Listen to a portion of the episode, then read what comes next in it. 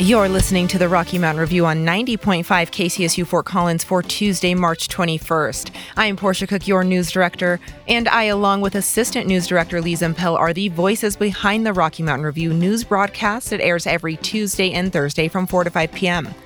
As always, we here at the Rocky Mountain Review strive to give you the most up to date, unbiased, and factual news. On today's show, the election races for ASCSU president and vice president began this week with speeches and flyers. Learn about the candidates, their plans for CSU, and more in campus news with Lee Zimpel. And from local water issues to Hughes Stadium land, your opinion matters. Find out how your voice can be heard with me in local news. The historic drought of the Colorado River plus the water right case between the Navajo Nation and the federal government is dividing issues among justices in the Supreme Court. Find out more about this in national news with Lee Zimpel. And with that, let's move right into campus news with Zimpel. I'm Lee Zimpel reporting your campus news. Monday marked the beginning of the two week long election races for president and vice president of the Associated Students of CSU where three pairs of candidates were out on the Lory Student Center Plaza handing out flyers and giving speeches to garner student support. With issues floating around campus such as the city's U plus 2 residency policy and the controversy surrounding ASCSU's misuse of student funds, each campaign presented their own plans to fight against the quote unquote hostile environment the Senate has become, according to inside sources in anonymous letters to the Collegian. Nick DeSalvo and Alex Silverhart announced their campaign on the plaza's tree stump, where they discussed plans to prioritize affordable housing and the abolishment of the U plus 2 policy. Candidates Riddick Correa and Jennifer Laffey handed out flyers and outlined their focus on transportation, including on campus parking and bus route improvements. Mia Ritter and Sammy Trout also began their campaign handing out flyers. Their focus is on lowering student fees and increasing overall transparency with the ASCSU and the university's administration. Voting will start on April 3rd and will stay open until April 5th. There will be two debates, with one happening on Tuesday, March 28, and the next on Wednesday, March 29. Both will start at 5 p.m. at the Lory Student Center. Contributions to this update come from the Collegian and the ASCSU website. You can find more information about the upcoming debates, voting, and the individual candidates at ascsu.colostate.edu forward slash 2023 dash elections. My name is Lee Zimpel, and that's all for your campus news. Up next is local news with Portia Cook. Do you have an opinion about local water issues? What about Hughes Stadium land? Well, if you're looking to have a voice within your community, you can join tonight's City of Fort Collins Council meeting. Tonight's regular council meeting will occur at 6 o'clock p.m. at the City Council chambers at City Hall, located at 300 LaPorte Avenue, right here in Fort Collins. According to the City of Fort Collins, Council will consider going into an executive session on local water issues. Council will also discuss Hughes Stadium appropriation, the Vision Zero action plan, and election code changes.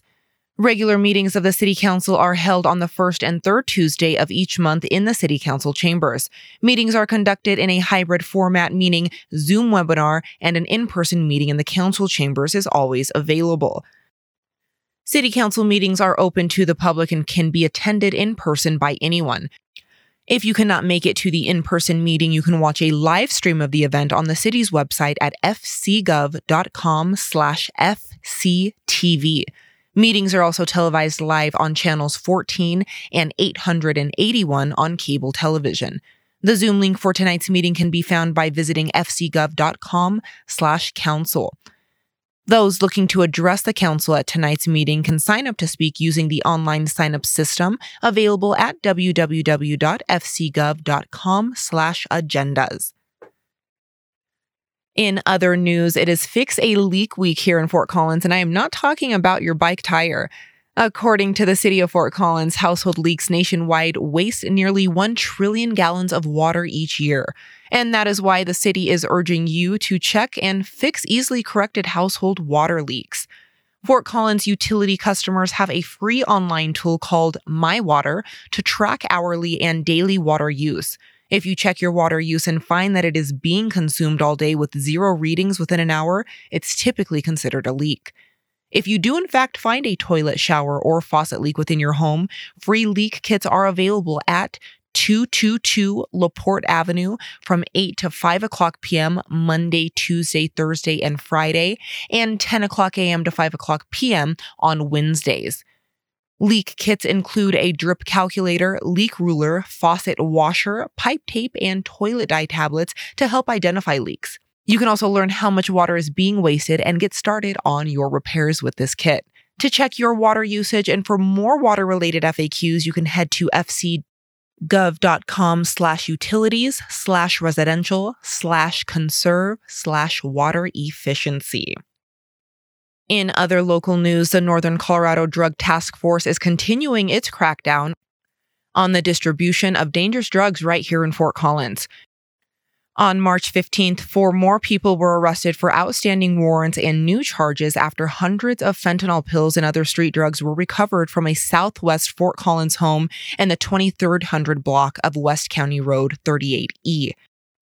After making contact with wanted fugitive Billy Lopez at the Fort Collins home, investigators served a search warrant on the residence, where they then recovered roughly one fourth pounds of methamphetamine and nearly 800 fentanyl pills, along with various amounts of heroin, suspected LSD, and two guns, one of which was stolen. The three additional individuals arrested in connection to that day's events include Josiah Trujillo, Angela Valdivia, and Merrill Towell. All four individuals are currently being held at the Larimer County Jail. In other news, spring is upon us, and that means summer is not far behind. And if you're like me, summer means camping. Sadly, one of Rocky Mountain National Park's most popular campgrounds is set to close this summer, but the good news is is that the park will not be closed indefinitely. Moraine Park, Rocky Mountain National Park's largest and most popular campground, is expected to close beginning May 2023 through June 1st. The closure is due to some much needed renovations to modernize the campground's infrastructures. Outside Moraine Park, the reservations may also cause temporary closures to the Moraine Park Discovery Center and parts of Moraine Park and Fern Lake roads. Updates expected to take place at Moraine Park include adding electrical hookups to 60 RV campsites, improving wastewater and drainage systems, replacing kiosks, and more.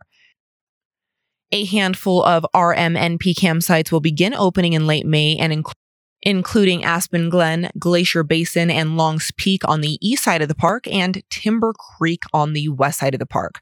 Reservations for campsites can be made 60 days in advance online at www.recreation.gov slash camping slash getaways slash 2907. Information from this story comes from the Coloradoan. And that is all for your local news. After the break, the historic drought of the Colorado River plus the water rights case between the Navajo Nation and the federal government is dividing issues among. The annual City of Fort Collins Hazardous Household Waste Collection Day is Saturday, September 10th from 9 a.m. to 3 p.m. at the City of Fort Collins Street facility near East Vine Drive. You can take this opportunity to dispose of any substances that contain ingredients that could negatively affect your health or safety. For more information about the Saturday, September 10th Hazardous Household Waste Collection Day, you can visit fcgov.com/hhw. KCSU thanks the City of Fort Collins for their underwriting support.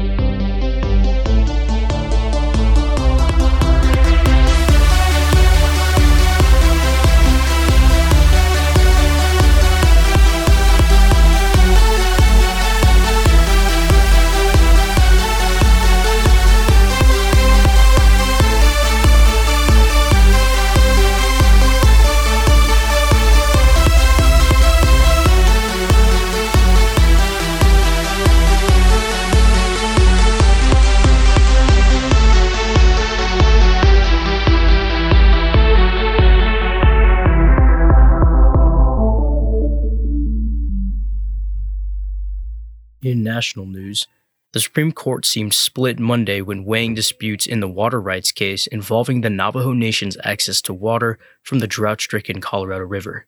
States that draw from the river, including Colorado, are also involved in the case where they urged justices to rule against the tribe.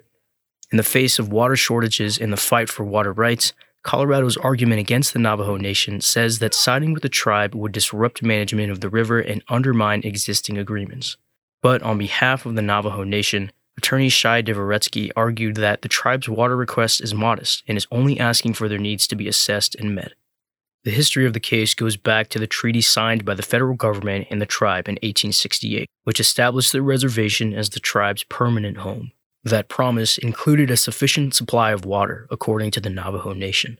Today, a third of the nearly 200,000 people who live on the reservation, which is the largest in the country, don't have access to running water in their homes. The Colorado River has been going through a historic drought for the past two decades, with the risk of reaching critically low water levels soaring in the last 10 years, according to the National Oceanic and Atmospheric Administration.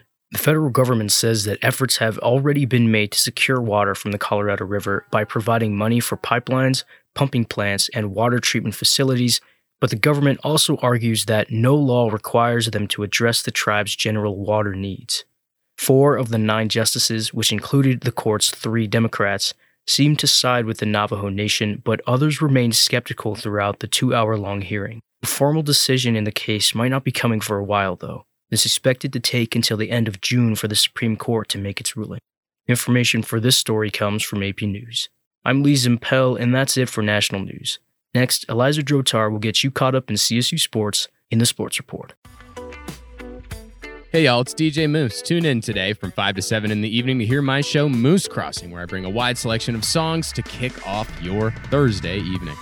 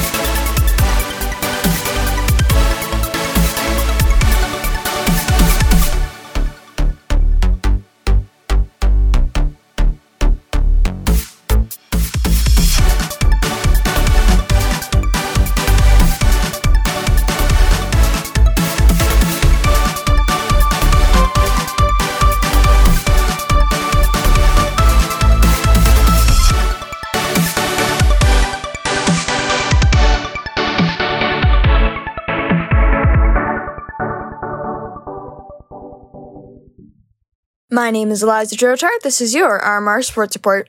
In women's golf, the team played at the Clover Cup in Mesa, Arizona, and was able to take 7th out of 14th and are currently competing in the Bam Beach Bash, where on the first day they tied for 8th, and on the second day they tied for 6th.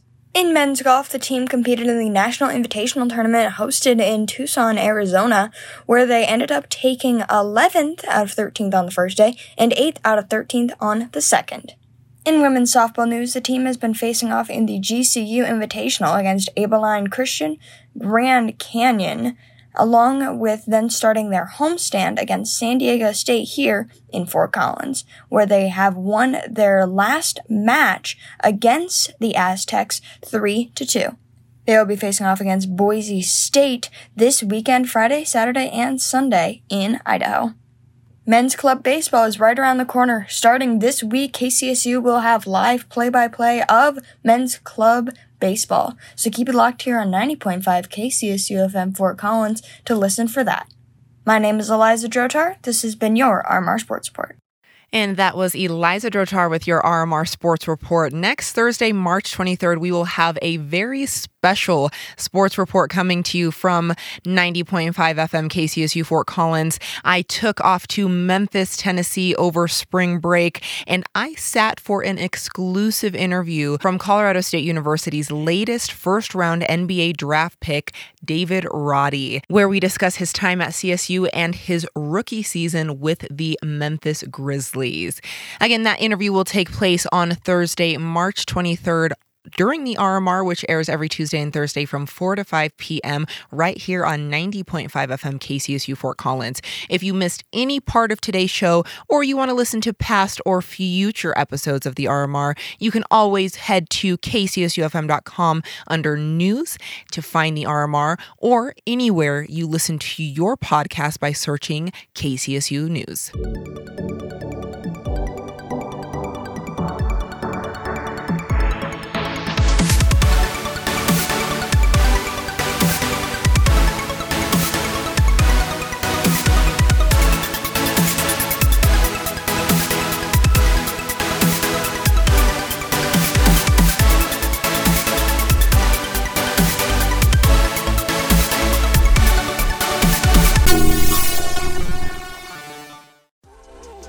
Yo, it's Briggy Smalls, and you're listening to 90.5 KCSU Fort Collins.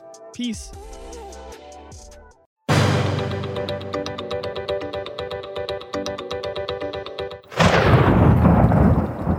The sun is shining here in Fort Collins, and I am not mad about it. Today, we will see a high of 56 degrees with a mix of clouds and winds moving west between 10 and 20 miles per hour. Tonight, you can expect temps to drop to a low of 31 degrees with cloudy skies. Now, living in Colorado, you cannot be surprised that I'm about to switch it up on you here. That's right. Wednesday, you can expect temps to drop to a high of 50 degrees with cloudy skies and a 40% chance of snow showers before noon. Wednesday night looks to remain cloudy, but luckily no snow and a high of 29 degrees. Moving into Thursday, despite a few afternoon clouds, that beautiful Colorado sun we all love so much starts to peak back out again, giving us a high of 52 degrees. As for the rest of this week's weather, you can tune into the next episode of the Rocky Mountain Review only on 90.5 FM KCSU Fort Collins. I'm Portia Cook with your KCSU weather report. Information comes from the Weather Channel. And that is all for today. We would like to thank Damian Castile for our amazing theme music that's playing right now. I would also like to thank Lee Zimpel, our news producer Adam Carlson, as well as the rest of our staff here at KCSU and Rocky Mountain Student Media. We couldn't do this without you. Finally, we couldn't do this without you, dear listener, so thank you. If you missed any part of today's show, you can find the RMR podcast on kcsufm.com under the news or podcast section, or you can also find us on Spotify or anywhere else you listen to your podcast by searching KCSU News. And with that, we will see you next time.